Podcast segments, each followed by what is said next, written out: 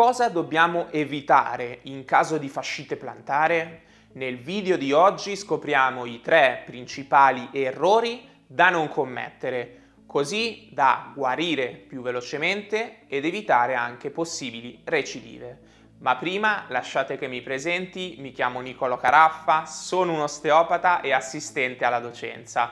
Vi invito a lasciare un mi piace e ad iscrivervi al canale attivando anche la campanella delle notifiche così da non perdervi i nuovi video che usciranno. Il primo errore da evitare è quello di volersi autoprescrivere un esame diagnostico, come ad esempio l'ecografia o la risonanza magnetica. Ora, non vorrei creare fraintendimenti, L'imaging è sicuramente un valido aiuto nella diagnosi della fascite plantare, ma inizialmente non è sempre necessario e viene appunto consigliato solo in rari casi. Infatti di solito viene prescritto solo nei casi di fascite plantare più ostinati oppure per escludere anche altre patologie del tallone, come per esempio una possibile frattura.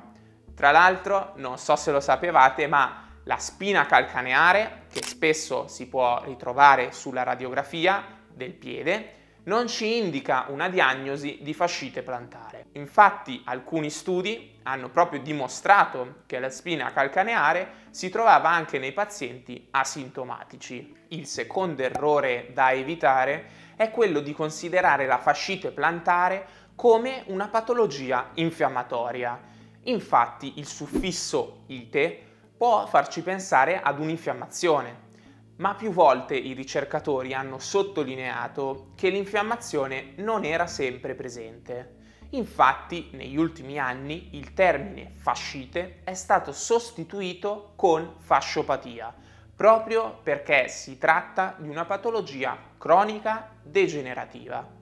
Quindi il ghiaccio e il riposo potranno essere utilizzati sì nell'immediato, ma non come strategia a lungo termine.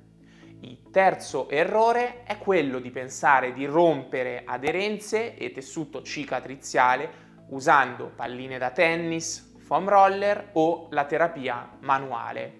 Infatti è stato dimostrato che per deformare l'1% della fascia plantare sono necessari 816 kg Insomma, una quantità spropositata di forza che ci fa pensare che sia pressoché impossibile. Tra l'altro, se ci pensiamo bene, la fascia plantare, che è composta da tessuto connettivo denso e fibroso, ha il compito fondamentale di supporto e di assorbire anche eventuali shock subiti al piede. Immaginate che danno sarebbe rilasciare questa struttura così importante. Sarebbe disastroso. Se questo video vi è stato utile fatemelo sapere lasciando un bel mi piace, iscrivetevi anche al canale attivando la campanella delle notifiche per non perdervi altri video interessanti. E se volete quindi scoprire quali sono gli esercizi efficaci, i rimedi e i consigli utili, allora vi consiglio di guardare questo video che è una vera e propria guida completa che comprende tutto ciò che bisogna conoscere sulla fascite plantare. E per concludere vi auguro come sempre anche una splendida giornata.